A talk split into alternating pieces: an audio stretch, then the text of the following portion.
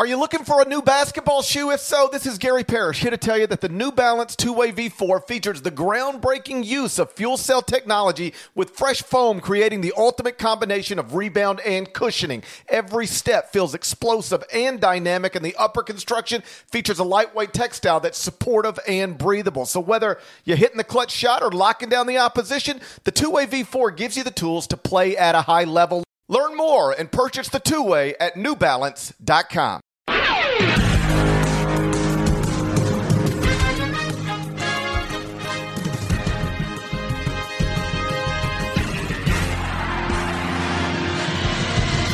Hey there, it's Gary Parrish. It's Sunday, March 27th, 2022. Welcome back to the CBS Sports Eye on College Basketball Podcast, where we sometimes discuss camel fighting, dodo birds, and Leaky Black.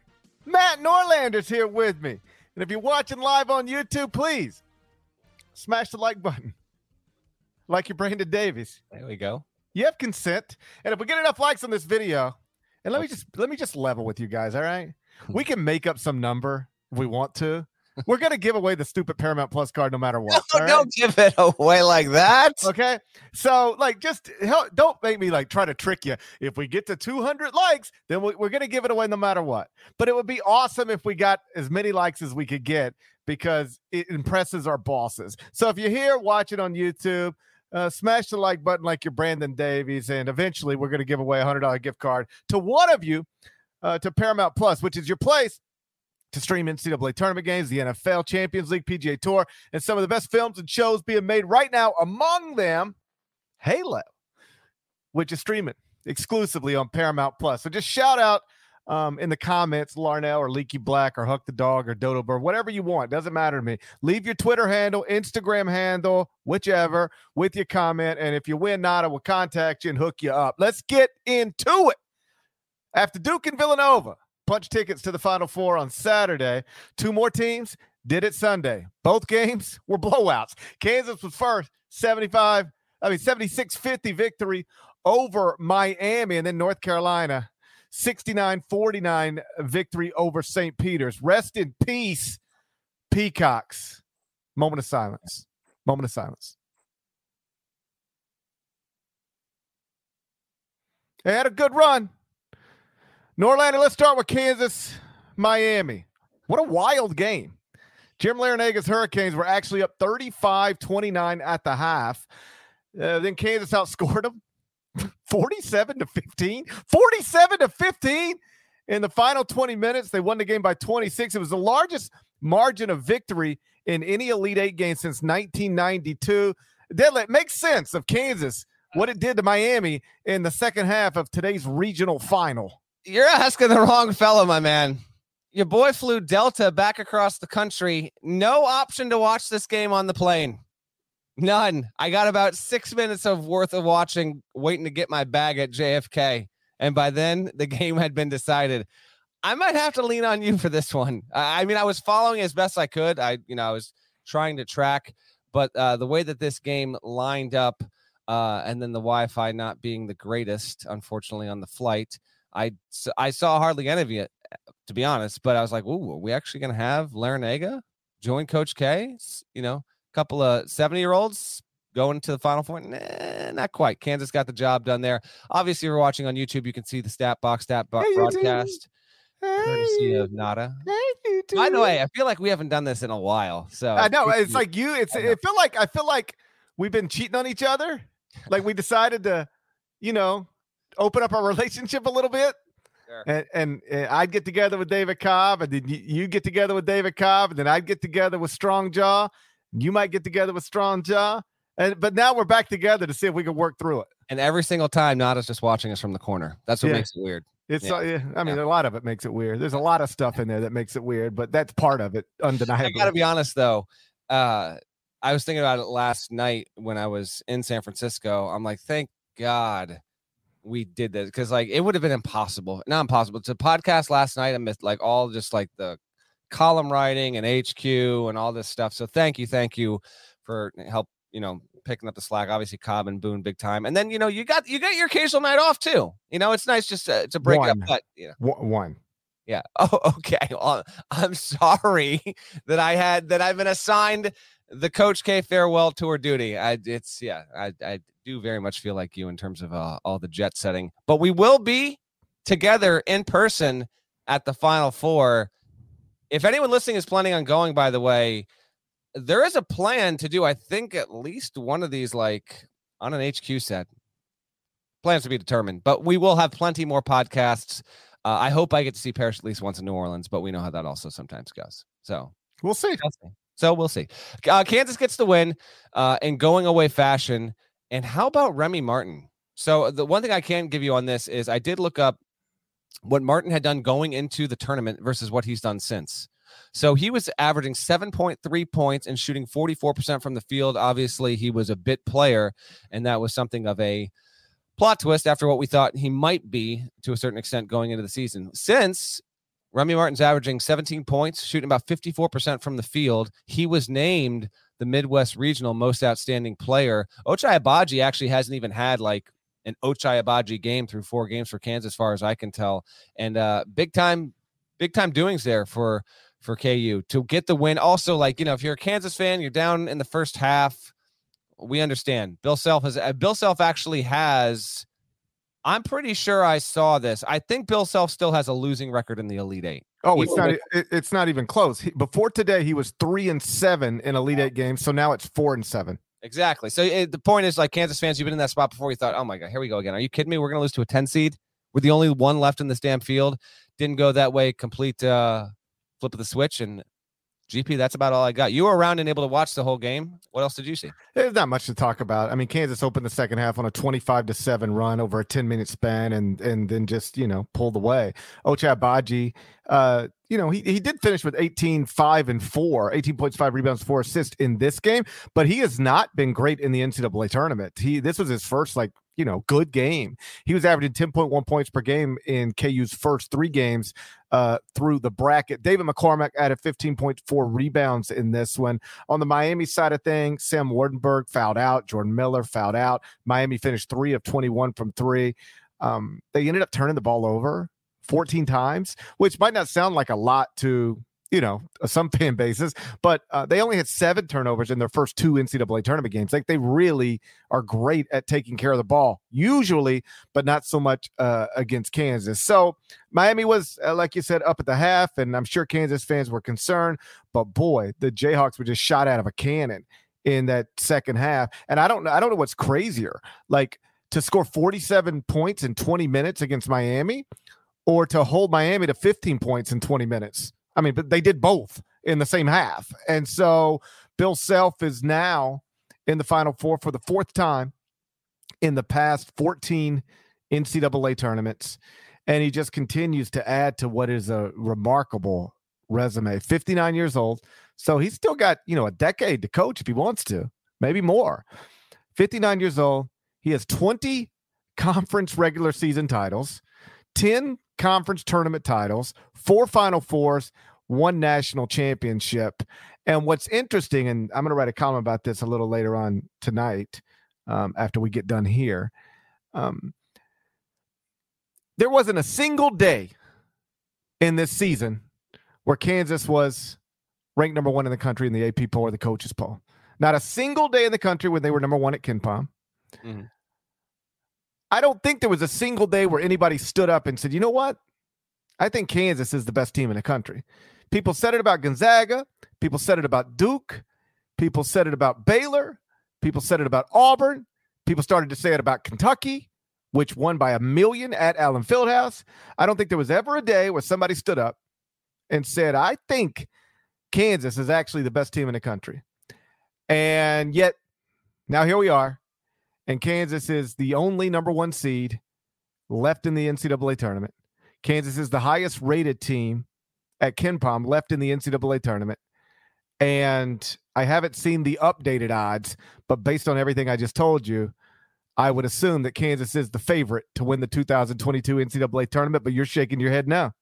First of all, Cinderella Jayhawks, is that where you're going with this? Cinderella Jayhawks? The Cinderella Jayhawks. Now, I don't know if they're. I think it's still going to be Duke. It was Duke going into Sunday. I would I would think that it will. St- but you could be right. What's KenPom right now? Right now, Kansas had a Duke. Yeah, you might be right. I, I kind of feel like the hey hey hey let's make this a rule. You can't correct me unless you know I'm wrong. well, no, that actually it's more fun if I try and correct you and then I am wrong anyway. That's that's more entertaining. Do you have the number? I'm trying to look it up now. Um, I feel like because it's Duke, it's going to be the fate. Maybe they'll be co. Maybe they'll have the same number. Although, yeah, eh. Carolina just finished recently. We might not have it. I'll say it's Duke. That's my guess. I'll say it's, I'll say it's Kansas because um, Kansas is going to play a Villanova team in the Final Four that is shorthanded, and Kansas is ranked highest among the Final Four teams at KenPom. If you're curious right now, it's number four Kansas, number eight Duke, number nine Villanova, number sixteen North Carolina. Put up the poll. I want to see what the in the in the YouTube chat. Nada, who should be now? Who do you think? Who who should? Because you're right. It will be a shorthanded Villanova team, but Villanova is also higher seeded and higher in the metrics than North Carolina. So I don't know. I don't know. Should it be Car- Should it be Duke or should it be Kansas? Either way, they'll be. Oh, let me let me stop. Here, here's what I would say. I think it will be Kansas. I think it should be Duke. Okay. I think it should be Duke. I think it will be Duke. Well, what do, what do I care at this point? But yeah, KU moves along. Great job by Bill Self. You mentioned he's at his uh his fourth Final Four overall. Um, Kansas now has made 16 Final Fours. I'll have some factoids on all the Final Four teams once we actually set the table on that. But uh, great one by Miami and Jim Larrañaga getting to that program's first Elite Eight ever, and Larrañaga, you know, making making it to the second weekend for the fourth time in his career. Um, you know, what more can you ask for if you're a Miami fan? You know, just uh, a wonderful job getting there. You had life through the first half. It didn't go your way. Uh, Blue blood wins out, as was the case in every single regional final. Uh, and oh, by the way, if you were wondering, was you know was that an uh, you know aberrationally bad set of regional finals? Yeah. Shouts to Kevin Pauga for this. He said at 60.6 points per game, this year's Elite Eight was the lowest scoring average since 1985. Uh, I think 85, they didn't have a shot clock, or if they did, it was 45 seconds. That year, it was 58.4 points per game on average for the four regional finals. This one, again, 60.6, the lowest since then. None of them were overly close. Um, you had a little bit of drama late in the second half with Duke and Arkansas, a little bit. Uh, and then you obviously had Miami give an intrigue through the first 20 minutes, but then it was a blowout. And then, as we'll get to here, you know, unfortunately, St. Peter's clock struck midnight and it struck fast and with a fury.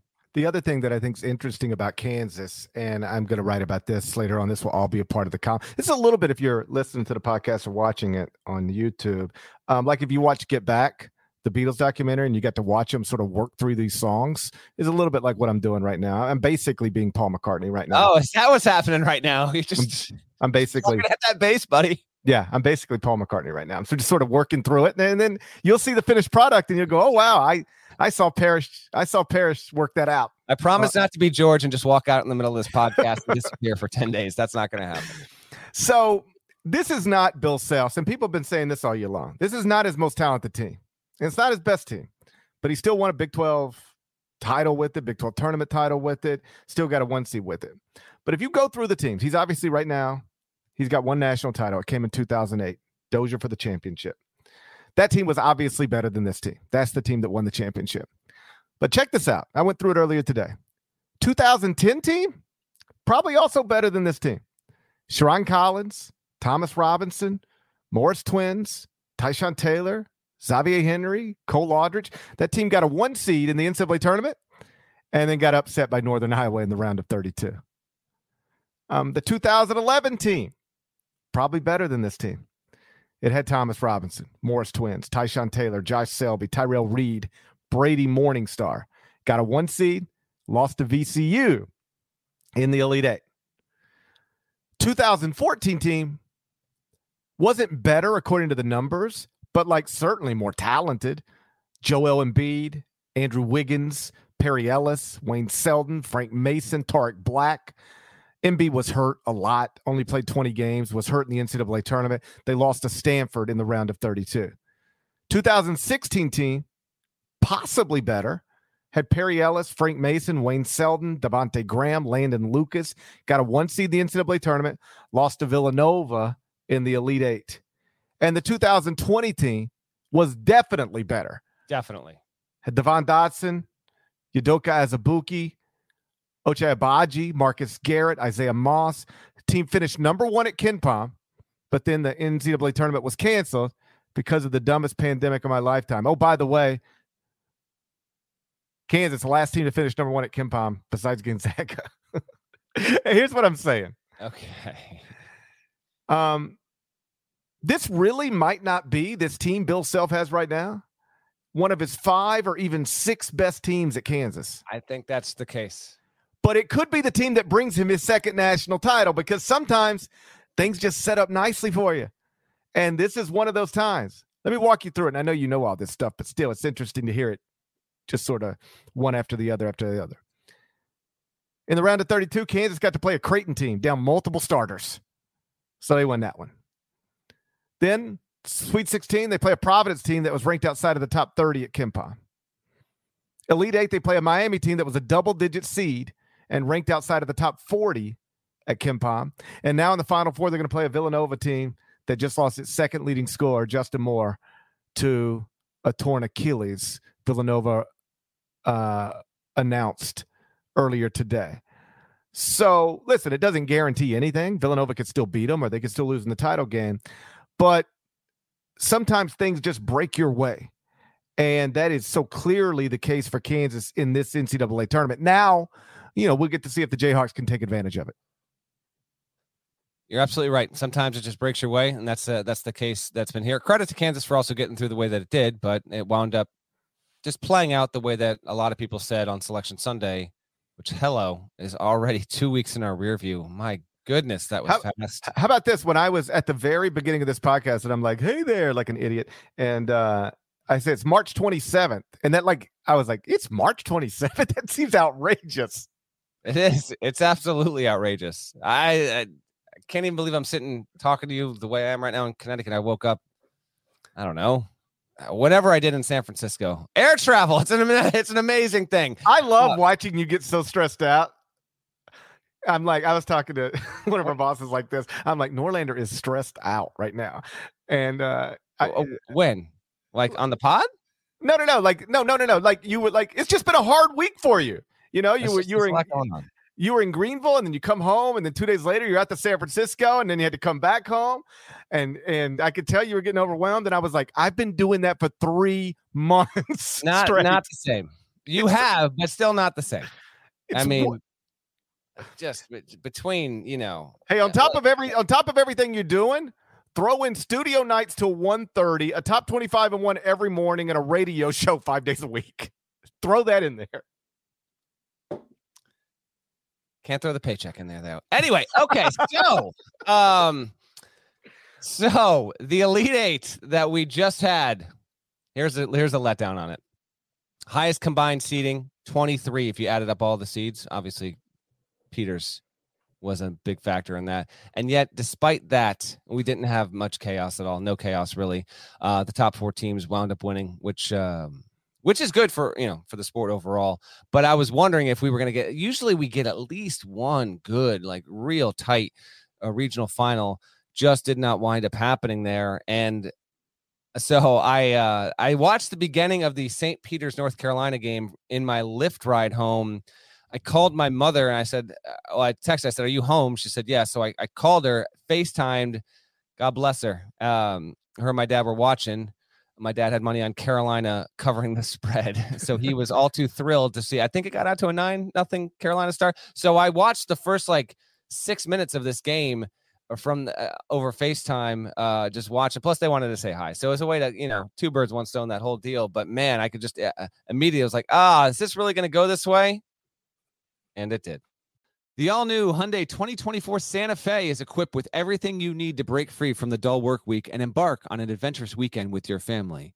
The Hyundai Santa Fe's features like available H-Track all-wheel drive, standard third row seating, available dual wireless charging pads. You've got the H-Track all-wheel drive so you can take on those dirt trails and kick up some mud, or the third row seating gets your whole family in to experience the thrill together. The dual wireless charging pads make sure that no one gets stuck in the great outdoors with a dead cell phone. Think about those adventurous activities you can do, like me taking a ski trip up with the family, maybe going on a camping expedition, anything and everything. Learn more about the all-new Hyundai Santa Fe at hyundaiusa.com. Call 562-314-4603 for complete details.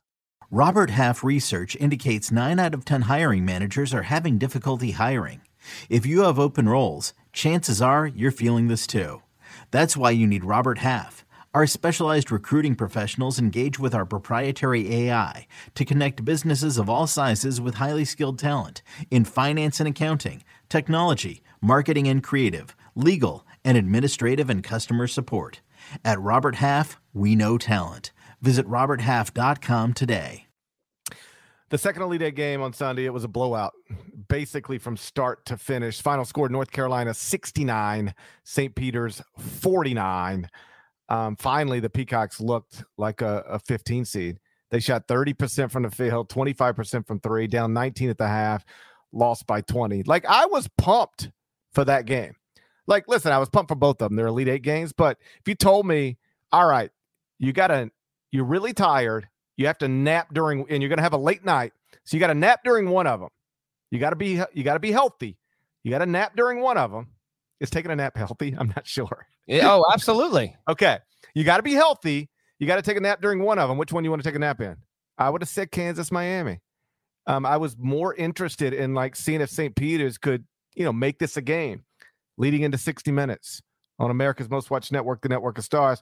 And the game was, it felt over immediately. It felt over immediately. Are you surprised that it wasn't even competitive? I actually am a little surprised it wasn't competitive. On the show with Cobb Friday, we both picked St. Peter's to win because we were just we were drunk on that peacock, man. We were drunk on it. And I and I went with it. And I thought they were I thought I was like, you know what? They've gotten to this point. No 15's ever gotten there. Carolina's an eight seed. Oh, it's going to be the last Sunday game on CBS. Yeah, why not? I, I did actually think it was going to be competitive. It unfortunately, this is the way that it normally goes with the Cinderella team traditionally in that second round game. Very few make it to a Sweet 16. So occasionally you'll get it in that Sweet 16 game. And then this was the first time really ever that you had a, a true small school Cinderella. Obviously, you know, 15 had ever made it to a regional final. And it's just it's it's you know, it's an obvious it's an obvious bummer, you know. Nothing you can do about it. I just wish it would have been more competitive. Carolina came out, came ready, was good to go, and played a wonderful game, and clearly uh, quite eager confident and ready to uh, to get that rubber match against Duke in the in the national semifinals. But for St. Peter's, just you know, a few notes here. Um, one, eh, eh, we I mentioned this on the pod. I'm sure you did as well. But like you know, Shaheen Holloway's had the had had the Seton Hall job for like weeks, so that has now actually been reported. Um, I think you know whatever that means. It's it's been done forever, but he's going to get the the the the Seton Hall job, and and good on him. He absolutely deserves it, and he has helped author you know one of the greatest NCAA tournament runs and the probably the greatest Cinderella run ever. If you if you want to stop short and say, you know what, they'll making a Final Four with a Mason or Loyola Chicago, I'll buy that. That's that's fine. But this is a 15 getting to an Elite Eight. Like when I was thinking about this game earlier in the day on the flight back, I, I thought, okay, are we going 25 more years and not seeing this again? It's a 15, man. They've been seeding this thing with 64 teams since 85, and it took until 2022 to have our first 15 win three games. We might not see this again. We really might. I no, I'd love to, I'd love it if we did, but there's no guarantee of that. So I was hoping because of that we would at least get something that was fairly competitive, and it just wasn't whatsoever. 69-49. Um, St. Peter's did not shoot well whatsoever. It was four of 16 from three point range, four of 14 from two point range. Was just 0.75 points per possession overall. Again, Carolina. Uh, great job, but it was very. We've seen this script play out plenty of times before. And you know what, though? And I think you'll agree with me on this, Parrish doesn't really matter because because they made the Elite Eight. They were St. Peter's. Everyone got to know what this school was about, where it was located. Eli Manning adopted this team. The damn New York Jets adopted this team. The country adopted this team. And this was a school that you couldn't, you know, 99.9% of sports fans couldn't have told you the St. Peter's mascot prior to two weeks ago and 99% of fans couldn't have told you that St. Peter's was located in in New Jersey. You know, so the fact that this school really tapped into so much of why we love this tournament, why to me the NCAA tournament is the greatest event in all of sports because it gives you a historic top three program ever like North Carolina playing on the same stage with little old St. Peter's, which ranks 192nd in all time wins. You know, Carolina's top three in that category. St. Peter's is 192. If it had defeated North Carolina, St. Peter's would have been 827 and 827 as a program. And now it's 826 and 828. Um, just awesome stuff. Just awesome, man. Don't know when we'll get it again. We'll we'll have Cinderellas. That's a, that's a a reliable feature. But to, a 15 to do this, when we look back three weeks from now, and specifically 5, 10, 15 years from now, we're not going to lament the fact that St. Peter's laid an egg in the regional final in Philly against North Carolina. We are going to remember that St. Peter's looked like bosses knocking out two seed Kentucky in overtime on that first Thursday of the tournament. And then we're going to remember that it played a great game against a Murray State program that has helped kind of define and, and really set the parameters for elite mid major play really throughout the decades, if you really look at what Murray State is, but in, in the context of this season, was the winningest program heading into the tournament. And then it took out a Purdue team that the more I thought I thought about that since it happened, Paris is like like Purdue fans got to be beside themselves. They got no business losing to losing to St. Peter's the way it did. Like Kentucky, I kind of the same, but like, all right, it happens. You know, we've seen 15s beat a two, but Purdue, the region broke for him perfectly. You got all this size, you got all this shooting, you got Jaden Ivey, you've got uh, Williams and Edey who didn't play together. I'm not going to relitigate this because we did on the Friday pod, but it's still like it's even more baffling the further we get away from it that Purdue did not beat St. Peter's. But again, that's the awesomeness of this story. So, is it a bummer here and now that it wasn't close? Yeah, I would have liked it, but that ultimately will not matter. What will matter is the fact that it made it to the Elite Eight as a 15 seed, and that you know charm of the tournament will always continue to endure. And this has become one of the more memorable runs, literally in the history of the event. St. Peter's is a forever story. It, will be one like anybody who listens to this podcast regularly knows um, I'm not I'm not great at like remembering. Remember that thing that happened in 2006? Yeah, not really. Um, I I think St. Peter's has made enough of an impact where I and uh, you know everybody who, who cares or watches the sport at all will will remember St. Peter's. Um, them being the Peacocks actually helps you know, what if they were just the St. Peter's Tigers? I, would, I, agree with this. I 100 it, it, it, wouldn't be the same thing. They're the they're the Peacocks. Like that that helps.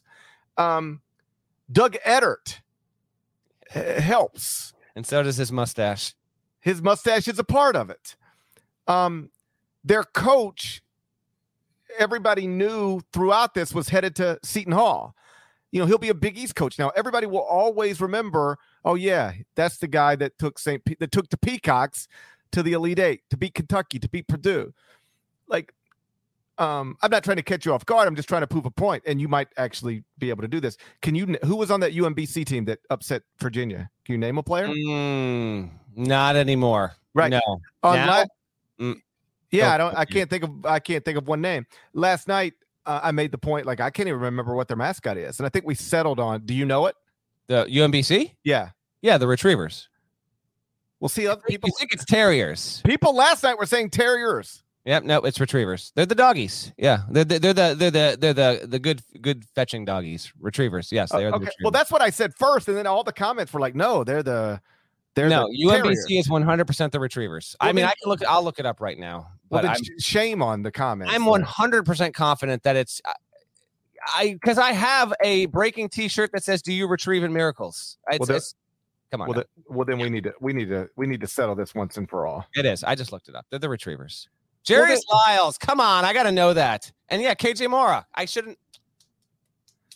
Then why did all these people last night try to tell me they were the Terriers? You were gaslighted, my man. I said retrievers, and then they said no, it's Terriers, and I just I was like, okay, then it's the Terriers. What do I know? I don't know. I feel betrayed by the comments. By the way, a lot of people in the uh, I see people say there's not enough smashing going on on YouTube. Are more. there more of us than there are of them or not? Uh, maybe maybe there's not. Maybe you guys. Maybe I got a bunch of them in here. Maybe the whole YouTube audience is a bunch of them. Have we ever thought about that? Like they come on here and they want to yeah, watch the podcast, and then there's a bunch of them. I thought there was more of us. And if there go. is more of us, then why isn't there more smashing going on? There's there's oh, there's some accusations saying that you said terriers from the get-go, trying to rewrite history, trying to gaslight me right now. That's not true. They're making things up now. Oh, okay. These things are literally archived and preserved in multiple formats to, I guess, fact check this. I think I, these people are making things up. Okay. They don't smash. They make things up. I don't know if this is the audience for me. They don't smash and they don't and they make things up. Uh, your I- your point on the Peacocks is 100% correct, though. The Peacock it became a whole thing. Ben Cohen, wonderful journalist for the Wall Street Journal, even did a whole thing on the friggin' peacock emoji, which like got created on a lark, and it helped like you know it was the most tweeted emoji and all this kind of stuff. So you're absolutely right. The the moniker actually is a, is a big part of this as well. And just thinking out loud here, yes or no? Yes or no? Someone come find us in three, seven, ten years. Does Shaheen Holloway ever get Seton Hall to an Elite Eight? He just did it with St. Peter's. Well, that's just hard. I'm going to say no.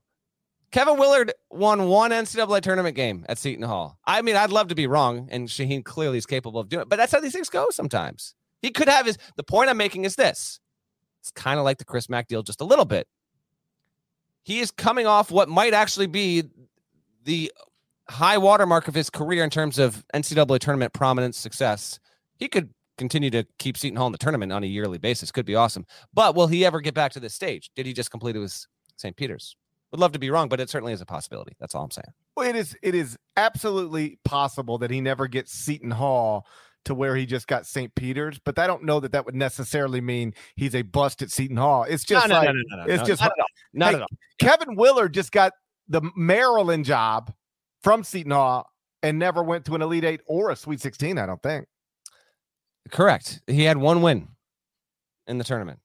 That's it at Seton Hall. How Kevin about the guy who's replacing Kevin Willard at Seton Hall has two more NCAA tournament wins? and three times as many. Yes, Yeah, yeah. it's it's absolutely wild there. Uh, Let me ask you this: Do you think Seton Hall fans are happy? Right. I mean, usually when you Yes. lose your usually when you lose your coach to a bigger school, you're not happy. You're like, oh man, I can't believe that guy left. Are Seton Hall fans like, hey, well, this is great for us? It's they're they're absolutely. I mean, he played there. Okay, he played there. Just did what he did at St. Peter's. Willard. They. It's not like they're like. Unha- it's not like they're like get the hell out of here, Kevin, or anything like that. Because Kevin actually, if you really look at what he did over the course of his of his uh, tenure at Seton Hall, he was uh, fairly successful by Seton Hall traditional standards. Except you know there wasn't a lot of tournament success, and we'll never have that 2020 to know. You know, Seton Hall could have been a Sweet 16 team in 2020. We'll never know though. But yes, I think they are more satisfied with the situation they are about to officially inherit in the next 24 to 48 hours than had Willard still been there. So let's talk about the team that actually won the Elite Eight game. Well, we- listen, we got. I I agree, but we also have all week. We had to at least you know put a bow on on St. Peter's. Of It was- course. it was, a wonderful deal. Of course. Um, could not be happier for Hubert Davis. I was thinking about this earlier. For about three months now, we've been talking about how wild it is that Tommy Lloyd's going to go to the Final Four in his first year as a head coach. Turns out it was actually Hubert Davis. Back up two months. Let, us see if I can try to convince you. Deadleg, it's not going to be Tommy Lloyd going to the Final Four in his first year as a head coach. It's going to be Hubert Davis, idiot. How about that? And this factoid, they said it on the broadcast. Um, the only other coach to do this, play in the Final Four, and then coach the same school to the Final Four. I'm gonna say this slowly. Dick Harp. Dick Harp. Dick Harp. Kansas. Kind of wild. Hubert Davis has done it, and he's done it his first season. Here are the coaches that have taken uh, teams to the Final Four. He's no Yeah. Dick Harp though. He's no Dick Harp. That's right. Like, con- hey, congratulations and all, but don't start comparing yourself to Dick Harp. No, not at all. By the way, not not Richard, not Richard Harp. We're going Dick Harp. That's his name. Final four coaches in their first year running a program. Ah, you want a trivia time this? Yeah, Final Four coaches, first year running a program. How many? Uh, we got one, two, three, four, five, six, seven, eight, Oh, nine. God. Davis is the tenth. How about can't- this? We got nine of them. Uh huh. Just give. Can you give me three in six guesses? Yeah, You- one Uh, Dick Dick Harp. Dick Harp did not do it in his first year. That's guess. Son of a! How did Dick Harp not do it? How did Dick Harp not do it? Who was Dick Harp up against? Two year old Tony Uh, Hinkle. I bet two year old Tony Hinkle got him. Probably in a round of thirty two. Oh, man, he's up against Booty Drum. Bill Bill Guthridge is obviously one. That's easy. Bill Guthridge is one. Yes. Steve Fisher. Excellent. He's two. You got three more guesses to get one more coach. Made the Final Four, first year as a head coach. I feel like one of them you should get because I've referenced this coach multiple times on the pod because of something. I don't want to spoil it, but yeah, I've, I've mentioned this other coach for reasons similar to this on the pod this year. Don't look at the chat. I'm not even. I, I, I'm, I'm not. Um,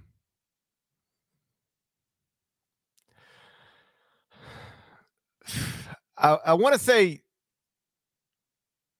uh, it, it's not Jim Harrick, is it? It's not Jim Harrick. That's uh, two for four. Two more guesses. Is it? Is it Roy Williams by chance? It is not. One last guess.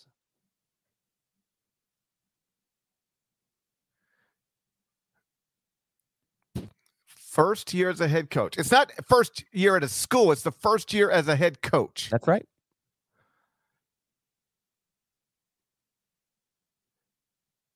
You sure it's not Dick Harp? Not Dick Harp. Couple big names on here. I guess I probably got to go at this point. Tony Hinkle. You lose. The list is Larry Brown. Oh, God. Denny Crum, Louisville 72. Bruce Drake in 39 at Oklahoma. Who doesn't know that? Good old Brucey Drake, right? Steve Fisher. Bully Gilstrap at Texas back in 43. We can't Bully. get through five podcast episodes with bringing up old Bully Gilstrap. I can't believe you didn't get that one, my man. Bully Gilstrap? Bully Gilstrap. This, man's, this man's name was Bully Gilstrap. We've got a Dick Harp and a Bully. You're not getting this anywhere else. I can't emphasize this enough. You're not getting Gilstrap and Dick Harp references anywhere else. You're welcome. Guthridge, the coach I was referring to, Bill Hodges, because he, along with Tommy Lloyd and Guthridge, are the only ones to get a one seed in their first season as a head coach. Gary Thompson at Wichita State in 65, and good old this this coach's career always fascinates me. And in fact, he ties into another factoid with this year's Final Four. Ray Meyer at DePaul did it in 43, and Ray Meyer is now tied with Mike Krzyzewski for the longest gaps between Final Four appearances, first and last. Both Krzyzewski, he got there first in 86, and now we have it in 2022. So you've got uh, that 36 year gap. And now that's exactly what Meyer's was when he went in 43 and then back uh, into the 70s, into the 80s with DePaul. So pretty cool, pretty cool deal overall. Those are your first year coaches to make a Final Four. Hubert Davis has done it. It's it's damn incredible. It was an awesome, awesome moment on CBS uh, when Jamie Erdahl was interviewing him and he was overcome with emotion. Players all around him. This tournament is amazing. It's incredible. And the fact that less than a year, you know, to the day, it's been less than a year since he was officially hired at UNC he has taken this program to the final four. I, I don't care how he got there. You know, yes, sometimes you get there because the bracket can break your way, whatever. I don't care. Carolina fans, you have yourself in a final four yet again, and you've done it in the first year under Hubert Davis. UNC has now made 21 trips to the promised land, to the biggest stage in the sport. That's more than any other in history. UNC has 21, UCLA has 18, Kentucky has 17, Duke and Kansas tied this year with 16 appearances apiece. They uh, they stayed knotted, but it is UNC with the most all time, and Hubert Davis has done it. That's really really awesome and a big story. And of course, we know what awaits. On January 23rd, North Carolina was 12 and six with four losses by at least 17 points. Lost to Tennessee by 17, Kentucky by 29, Miami by 28, Wake Forest by 22. After the Wake loss, Tar Heels dropped to 43rd at KenPom and then on February 16th, lost to Pitt, dropped to 49th, season low 49th at KenPom. Since they lost to Wake, they're 16 and 3. Since they lost to Pitt, they are 10 and 2. And if you go back to January 23rd, which is the day after the Wake loss, I believe. If you go back to the day after the Wake loss and run the data, did I ever tell you I figured out at Bart, barttorvik.com how to like pick dates and run data based on very specific dates. Mm-hmm. It's amazing. Yeah. Thing right. to learn how to do. Mm-hmm. So um next thing I'm gonna learn how to do is how to properly put in a pocket square. But like you know, Anyways, one thing at a time. that's right. One thing at a time. So if you run the data from the day after the Wake loss to today, BartTorvik.com has North Carolina as the 12th best team in the country. So low seeded, low seeded team, sure, um, because they did a lot of damage to their resume um, before they got rolling. But again, 16 and three since losing to Wake, 10 and two since losing to Pitt, and in the Final Four. And you're right, seeing Hubert have that moment uh, with Jamie in the post game, like he was almost at first trying to get her to talk to the players because I don't think he could talk Yeah, He- yeah, yeah. he He, was- was, overcome. It was an awesome moment. He that's exactly what was happening, Parrish. Yeah. because um, it feels a bit like a cliche because everybody says this about Hubert, but he's like genuinely a nice man. You know, that's why it got a little uncomfortable when he was getting blown out game after game, and especially that Kentucky game in Las Vegas, CBS Sports Classic, looked like his team just they weren't competitive. Like they didn't even they didn't compete, and it was a really bad sign. Like we talked about this earlier today on uh bracket breakdown on CBS Sports Network. Um, it was perfectly reasonable to start wondering, like, did North Carolina get this right? I mean, you, you, we can all say it was too early, i- you know, but like when you inherit a program with Armando Bacot and um, Caleb Love and RJ Davis and the great legend Leaky Black, um, and you're preseason top, you know, 20, and then you're getting blown out by, I mean, it- not, not- not by 14 point blowouts, 29 Yeah. to Kentucky, 28 to Miami, 22 to Wake Forest. It's com- and you're a first year coach. It's p- completely reasonable to go. Oh uh, man, I didn't mind the idea of this when they did it, but uh, wh- what do we think about it now? Completely reasonable to have questions, and to see that man go from that to this is just awesome, awesome stuff. And um, yes, he was overcome by emotion, um, and he has consistently said uh, what he said today like a- after every good thing that's happened to that team in this you know impressive run over the past however many weeks like i'm happy for them. I'm happy they get to experience this. I'm happy like i've done all this stuff. I'm happy they get to do this stuff. You come to north carolina and you assume you, assume this is going to be your life. And after last season their coach retires and then this season did not get off to the greatest of starts. But um you know all's well that ends well so they say. And now Carolina's in the final four. In the final four for a ninth straight decade, Carolina made it in 46, then again in 57, made it three times in the 60s, twice in the 70s, twice in the 80s, the 90s. Well, that was the big time. Five times there, four in the 2000s, twice in the 2010s, and now obviously in the 2020s. Uh, no other program has ever done that before. Also, Hubert going, uh, you know, obviously we'll get deeper into the Carolina Duke game specifically on pods later in the week. We'll we'll touch on it in a second here overall, but um, I, I kind of love that you know Coach K's on the last train out, and Hubert's just getting to the station. You know, his first season he's in a Final Four. K's last season he's also going to a Final Four. Carolina, Kentucky, and Kansas. The last time they were all in the Final Four together was '91 and uh, and it would have been Duke versus Carolina in the title game had Carolina not been knocked out by Kansas, coached by Roy Williams that year in 91. So a lot of uh, a lot of cool numbers, coincidences, factoids, if you will, across the board with this kind of stuff.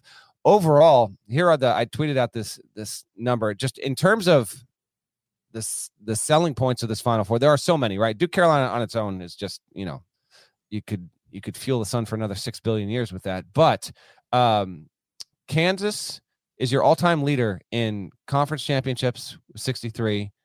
It's got you know, three national titles, 16 Final Fours. It's number one on the all-time wins list. It actually just passed Kentucky this weekend. They- They're neck and neck, and Kentucky being out of the tournament, Kansas has just nudged past them, and what will be a race uh, to attorney for all-time wins, I would think.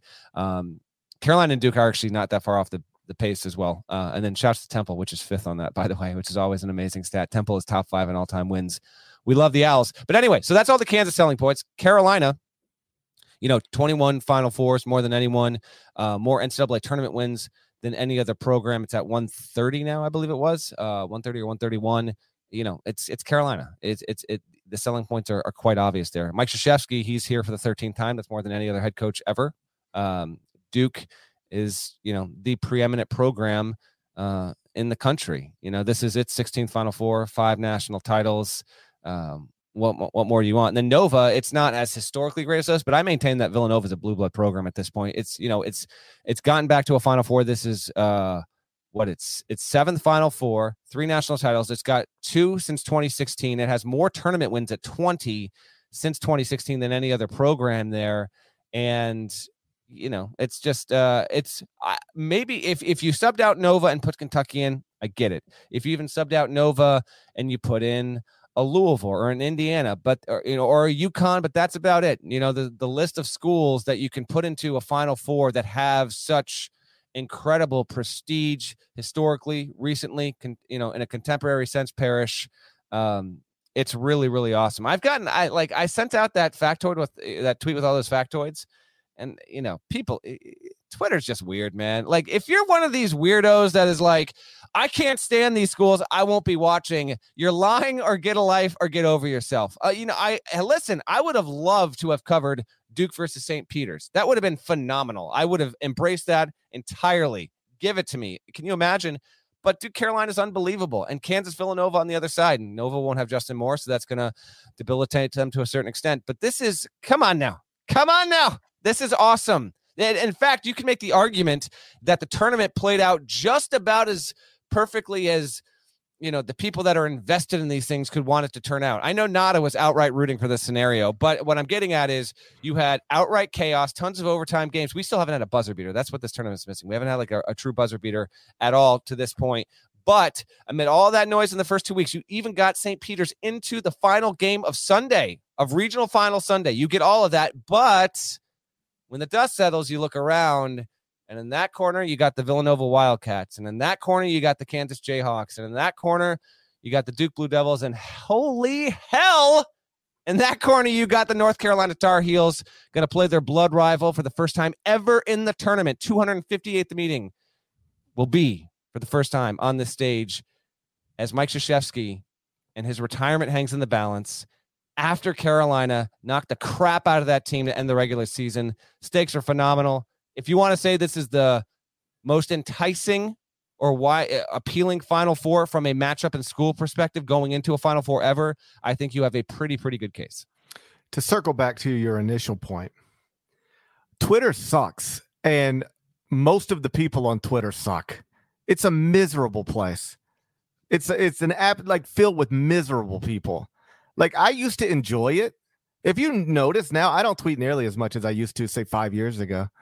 I just don't enjoy it anymore. People are just awful. Um, like I tweeted earlier, the Final Four is set. Um, it's four blue blood programs, three Hall of Fame coaches, and the schools that have won seven of the past 13 national championships. Seven of the past 13 national championships. Hard to do better. And immediately it's like, this Final Four sucks. I won't watch it. Like, uh, what kind of person even replies to that? Like, if somebody, if somebody tweeted, um, the final four of the Stanley Cup finals are set. It's Edmonton and the Predators against. I'm struggling here. Well, the, you're saying the, you're saying the final, so that's two teams. You're trying to squeeze.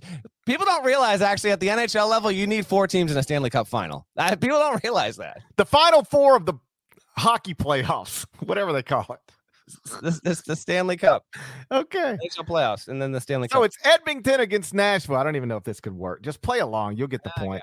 And then it's uh uh Pitts the, the the Penguins against the Blackhawks. And it's the four most prestigious franchises in the NHL. Hard to do better. Like hockey Twitter's coming for your ass, man. I just That's wouldn't even respect if I didn't like if I didn't think so, I just wouldn't even respond. I just keep it scrolling. You know, I don't even like what what makes a person want to jump on there and go, I won't even watch this Final Four. like, what makes you do that? Like, have you, have you, you ever stopped tweeting and just looked at yourself for a second and been like, what makes me just want to shit on everything? like, what makes me miserable like that? I mean, people are awful. I, I, I, I just can't stand them. I don't understand. I don't understand them. Like I I don't spend any time commenting on things that I don't care about. Like if I see somebody on Facebook or Twitter or anywhere else be like, um, oh my God, um, America's Got Talent was amazing tonight. It has never occurred to me that I could jump on there and go, I've never watched it. Seems seems like it would suck to me. Like I would never like. Why do people do that? Who cares? If, like some guy was like, in my opinion, this Final Four is boring. I'm like, who cares about your opinion? Just shut up. Nobody cares what you think. You you want to here's what here's what'll show you the te- the the the uh, people care about this Final Four and it's going to be awesome. Is the television ratings will reflect that. Now it'll be on TBS instead Right. of Uh, instead if of it was, by the way, if it was CBS, right. It would be out of here the- with that Duke Carolina game. It'd be insane. Yes. Yeah, it's on TBS, and, and this is just a fact.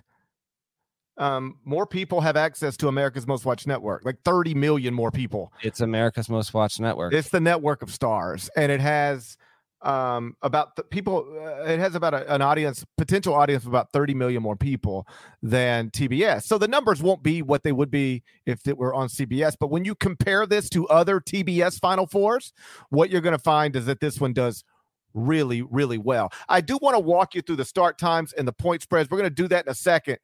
Really late getting to this. I apologize, Nada. But first, a word from our sponsors. Okay, picture this. It's Friday afternoon when a thought hits you. I can spend another weekend doing the same old whatever, or I can hop into my all new Hyundai Santa Fe and hit the road. With available HTRAC, all wheel drive, and three row seating, my whole family can head deep into the wild. Conquer the weekend in the all new Hyundai Santa Fe. Visit HyundaiUSA.com or call 562-314-4603 for more details.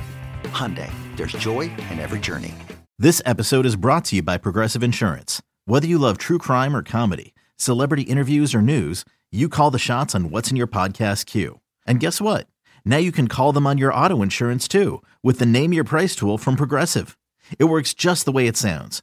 You tell Progressive how much you want to pay for car insurance, and they'll show you coverage options that fit your budget. Get your quote today at progressive.com to join the over 28 million drivers who trust Progressive. Progressive Casualty Insurance Company and Affiliates. Price and coverage match limited by state law. So here's how we're going to do it on Saturday, 6:09 p.m. Eastern, Kansas against Villanova. It'll be followed at approximately 8:49 p.m. Eastern by Duke, North Carolina. Like once Duke won on Saturday, that was set. It didn't matter if it was Duke St. Peter's, Duke North Carolina. Duke was going to be in the nightcap. Coach K, I saw some people complaining. You're not going to believe this. I saw some people complaining on Twitter. Um, and they were like, of course, Kansas has to play the early game. well, yes. It's not because of conspiracy against Kansas. Hey, that was a wrap the second that Duke won. Right. It's not some conspiracy against uh Kansas. It's it's that it's Coach K's final season and it's the Duke Blue Devils. They could be playing St. Peter's or North Carolina. It wasn't going to matter. Duke was always going to play the late game. In fact, CBS and TBS uh, T- Turner announced it even before the North Carolina St. Peter's game was over. It was just like, hey, here's what we're looking at: Kansas Villanova first, and then Duke. I think it was before that game tipped. It might have I been. think it was middle Miami, Kansas. Yeah, for sure. Yeah, yeah. So it, listen, Duke was going to be in the nightcap. There's just no getting around that. And the opening lines are Kansas minus four and a half over Villanova, Duke minus four against North Carolina. So, um, you know, if things go as they're projected to go, the national title game should be Duke against Kansas, Mike Krzyzewski against Bill Self. You know, two of the biggest brands in the sport. Kansas now the all-time winningest Division One men's basketball in the sport, and obviously, the storyline going in is going to be everything. Like if if you were offended, Kansas got the early game. Oh boy, you ain't gonna like the rest of this week because it's the focus is going to be largely on Duke Carolina, but um, the big development from the weekend that will actually impact Mhm. what happens Saturday is Justin Moore at Villanova in the Elite Eight in the final minute of the game against Houston. Uh, ruptured his Achilles. Villanova cur- uh, confirmed today, and I think we all knew that. Uh, uh, you know, if you watch it, it looked like every other Achilles injury we've ever seen. And then afterward, Jay Wright I don't know if somebody asked him if something was broken or if he just volunteered. Nothing is broken, but he said um, there's no broken bones, but it's not good. And obviously, your Achilles is not a bone, so it, it was never going to be a broken bone. It was always going to be a ruptured Achilles, and it's confirmed. And um, it was just a sad scene because um, you know you dream about that moment all season, even before the season. Like, man, we're going to go If we go to the final four, what's it going to be like cutting those nets on our way to the final four? And then your second leading scorer ruptures his Achilles in the final minute. And you have to contrast the scene of like joy with tears because it's like really like he's on the sideline devastated. He knows, like players know when that happens to them.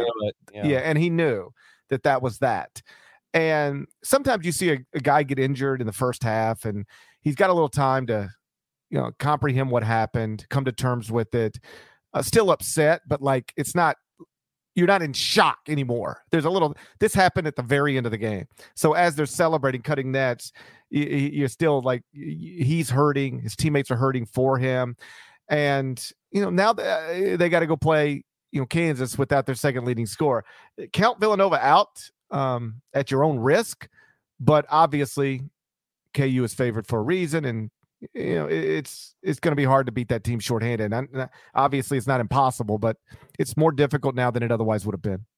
In the business, we call this a pyrrhic a pyrrhic victory. That is a, a victory come, but at the cost of something significant. And obviously, losing Justin Moore is a significant loss for Villanova. Uh, averages 15 points, 4.8 boards, 2.3 assists a game. And it's not that Villanova can't beat Kansas. It can, and we'll get into more. Like I'm not. I don't even know who I'm picking to win either of these games, let alone against, the spread. I don't have that yet. But GP did toss out the lines. If you're curious, those have already obviously been posted, and we'll get into that more later this week. But yes, no Justin Moore is highly significant. That being said, I'll be honest. The four teams that are in this final four, the one program that is best suited to overcome this is actually Villanova. Not to say that it will, but I'm just telling you, Villanova is the one program that I can actually see being like, yeah, and then they still won the whole thing anyway. They didn't have their second best player, and they still won the national championship. So we'll see on all of that. Um, as it so happens, none of these teams have depth. I mean, UNC has its iron five, Duke plays six or seven, uh, Kansas isn't deep whatsoever, and then Villanova is now down to uh, literally a five man rotation. I mean, I guess Bryan Antoine will get a little more burn here, but Kansas Right. was playing six. It was playing six twos. Caleb Daniels was coming off the bench. Now he'll start. That's what we got there. So, um, yeah, uh, you know, I- I I guess mm, you know Villanova's somewhat built to handle this, somewhat, but he's a he's a, he's a he is a key loss, and that will certainly be something to uh to keep an eye on. Um, that'll be that that game will be interesting in terms of, and again, we'll get more into the game later. And we got all we got all week to talk about this, but I'm waiting for Ochai Agbaji to show up and be dominant, which leads me to this as a reminder to you, Parrish. You probably are on. Maybe you did it already. I have not, but um, tomorrow morning our our All America and Player of the Year, Coach of the Year, Freshman of the Year ballots are due uh, to our bosses at CBS. As always, we will vote. The Elite Eight's done. The Final Four uh, has not been played, and this is when we vote. Um, we take the sum of the tournament, not all the tournament, into account, plus the regular season. And you know, uh, Abaji to me did not like necessarily leapfrog himself into the first spot for National Player of the Year. He will be a first team All American. For I, I would be stunned if he's not a CBS Sports first team All American because I'm going to have him on there, and there's no case against him at this point, as far as I'm concerned. His team's in the Final Four, but um, you know, had he been amazing the past four games, like he maybe would have had a case against the likes of Oscar Tshiebwe, Johnny Davis, Keegan Murray, and the like. But I don't know if he's if he's done that. Uh, I'm going to really actually have to look over this heavy tonight and figure out who to put first, second, third team, and who to uh, who to put in order for Player of the Year. But in that game in particular, I, I do I do wonder if Agbaji on that big stage against Villanova, if he winds up being the dude or not. That'll be one of the bigger storylines for me, at least in that game, if not the whole weekend. on um you know when it comes to our all america teams i don't really think this NCAA tournament changed much because um most of the player of the year candidates got knocked out early oscar Mhm. keegan johnny davis um ochai advanced but didn't really play well now he did have 18 in this elite eight game um, but he only was averaging 10 points per, per game in the previous three ncaa tournament games so I, I'm I'm assuming whatever my All America team would have been before this tournament started, that'll that'll be what it will be when I put it together tomorrow morning. Um, Oscar Tshiebwe will be my Player of the Year.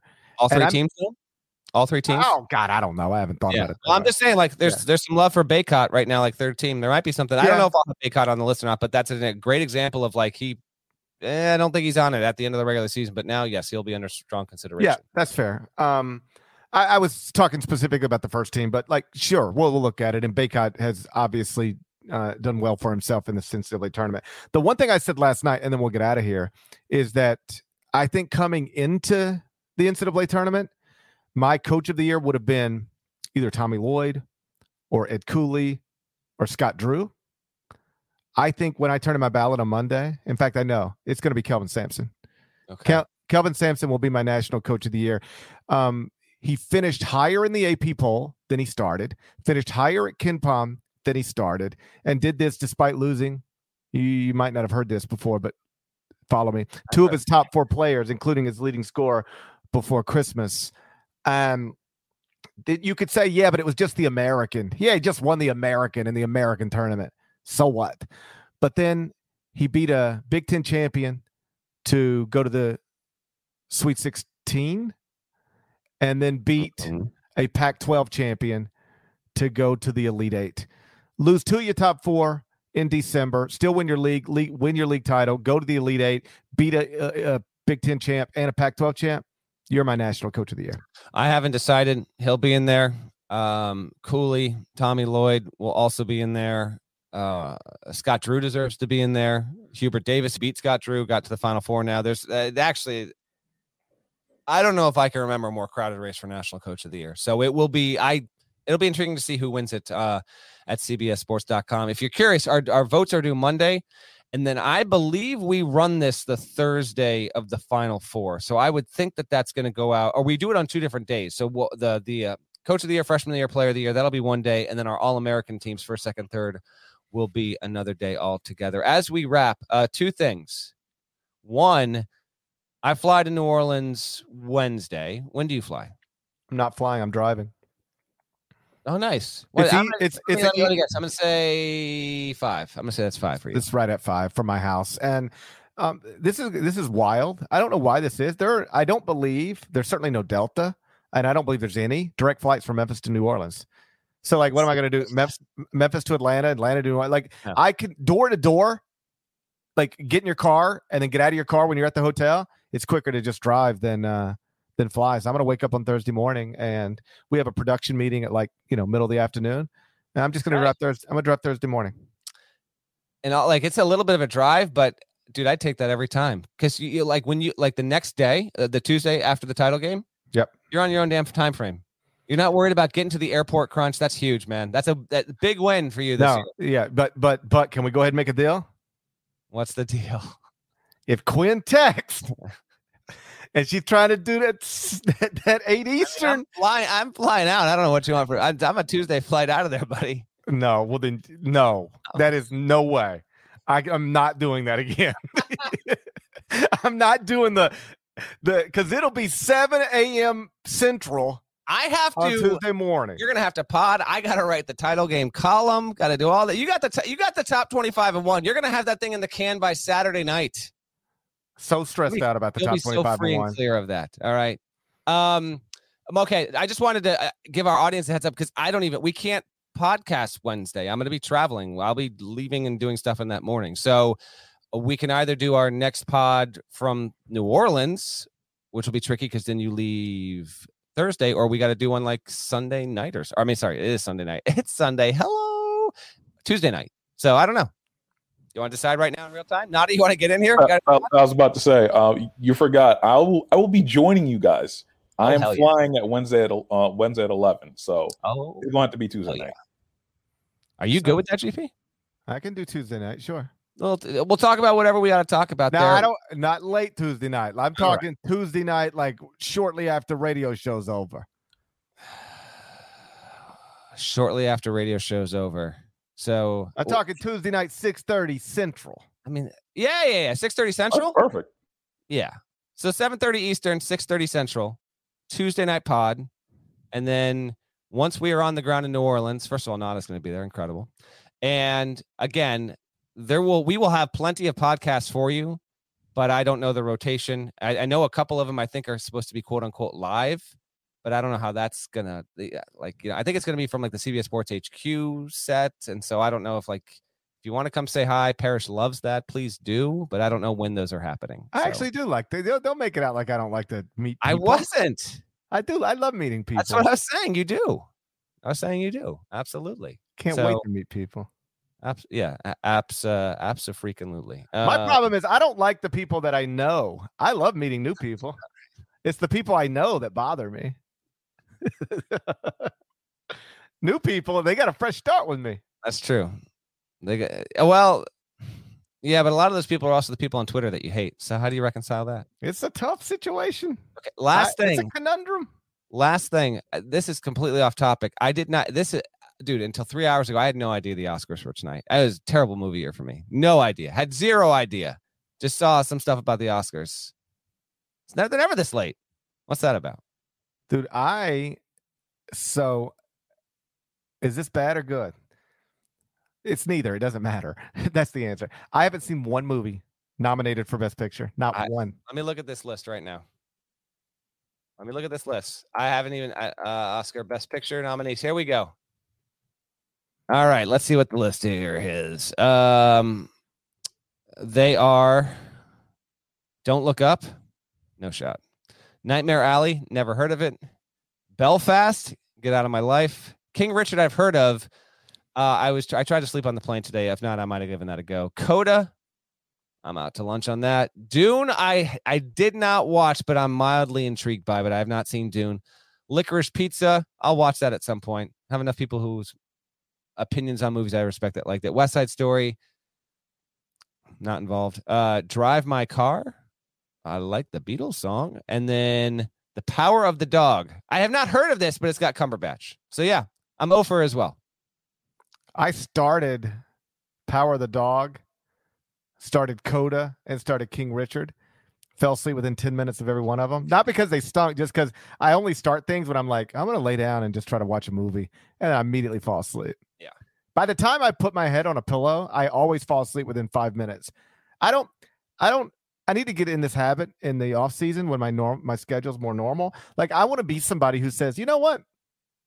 I'm just going to go lay down. It's time to go to bed and then just lay there for a little while, flip the channels, and then go to sleep. I want to. I'm not. I just have. I haven't done that in a long time. I work or do other things until when I put my head on the pillow, I'm out almost immediately. Got to work on that. I think. Yeah, yeah, you do. Let's Not a who we giving the Paramount Plus cards Oh, to? yeah. There we go. We got that. Yes, uh, we are giving it to Myron Goodman, longtime listener of this of this podcast. He has won thanks to the randomizer that we use. So, and also one Tell, other tell me more about. Randomizer? Tell me. Tell me more about the randomizer. What's Look, the I have a nice little randomizer that again, it's in another browser. Everyone that types in hashtag more of us or whichever hashtag I choose, I throw it in there. I do it twice to make sure that first person that gets two, they win. That way it's fair. That that way it's Sounds fair. to. I try to do it fair. I just always assume you just pick, pick somebody. Oh call it a day. no, no, no, no, no, no, no, no, no, no. That's what I would because I do. don't want. yeah, I, I, don't I want just figure you're just like, eh, you know, I'm that. No, I- I can't do that. I. That's that's just mean. I want to at least be fair. Yeah. I'm Also- not trying, I'm not trying to be fair.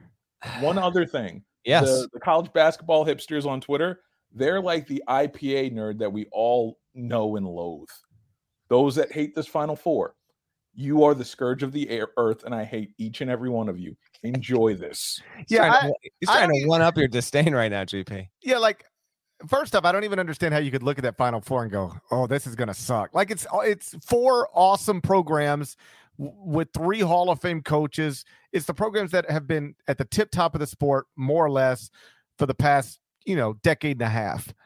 Like, what is not awesome about that? And then, like, even but but I, I leave open the possibility that maybe you just you in particular, like, I don't really care about this. Like, if just there's somebody out there I also understand what makes you want to comment on it that way. I don't get it. When everybody else is like, "Ooh, this is going to be awesome," what makes you? This would be my challenge to everybody out. If you're one of those people, at some point over the next couple days, do some soul searching. Do some soul searching, and try to go. Okay, I heard about this Final Four. Everybody was excited about it. It looked like, but then I wanted to tell them how much I think it's going to suck. What makes you do that? What makes you want to do that? Let's try to figure that out. And then let's try to work on it. Is that fair, dead leg? It's fair. Let's get out of here. Shout them, and you got to shout the two classic coaches in this episode. Who were they? Dick Harp, That's right. Dick Harp and Slimwood Guthrie, Bully Gilstrap. Bully Gilstrap.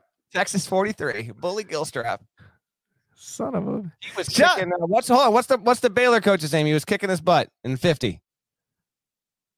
Classic Baylor, the Baylor coach. Bill Henderson. Henderson. There we go. Holy crap. Have we gone the whole season without shouting out Bill Henderson? We, we might have. We might have. So I just had I haven't go. thought about Bill Henderson in so long.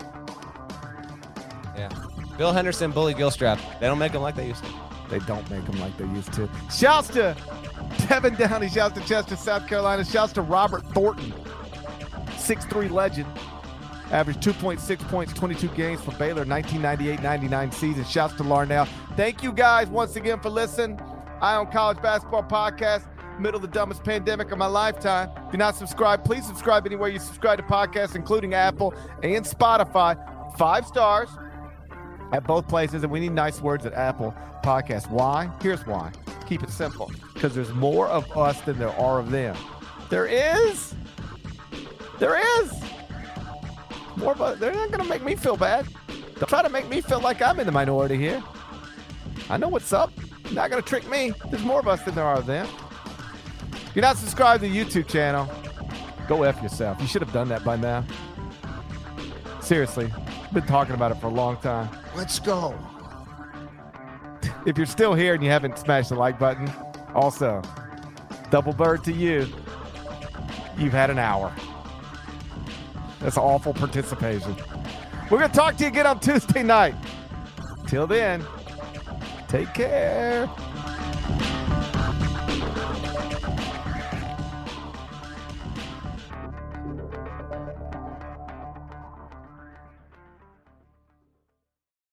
CBS Wednesday. We have so many cool, diverse people from different backgrounds, different beliefs, different upbringings, and it just keeps growing. I'm a citizen of the United States. I'm a hustler. I'm a big Taylor Swift fan. I'm the queen of the tribe. I am playing whatever role I gotta play. I'm gonna play this game full speed. I ain't going down like no punk. A new Survivor Wednesday on CBS and streaming on Paramount Plus.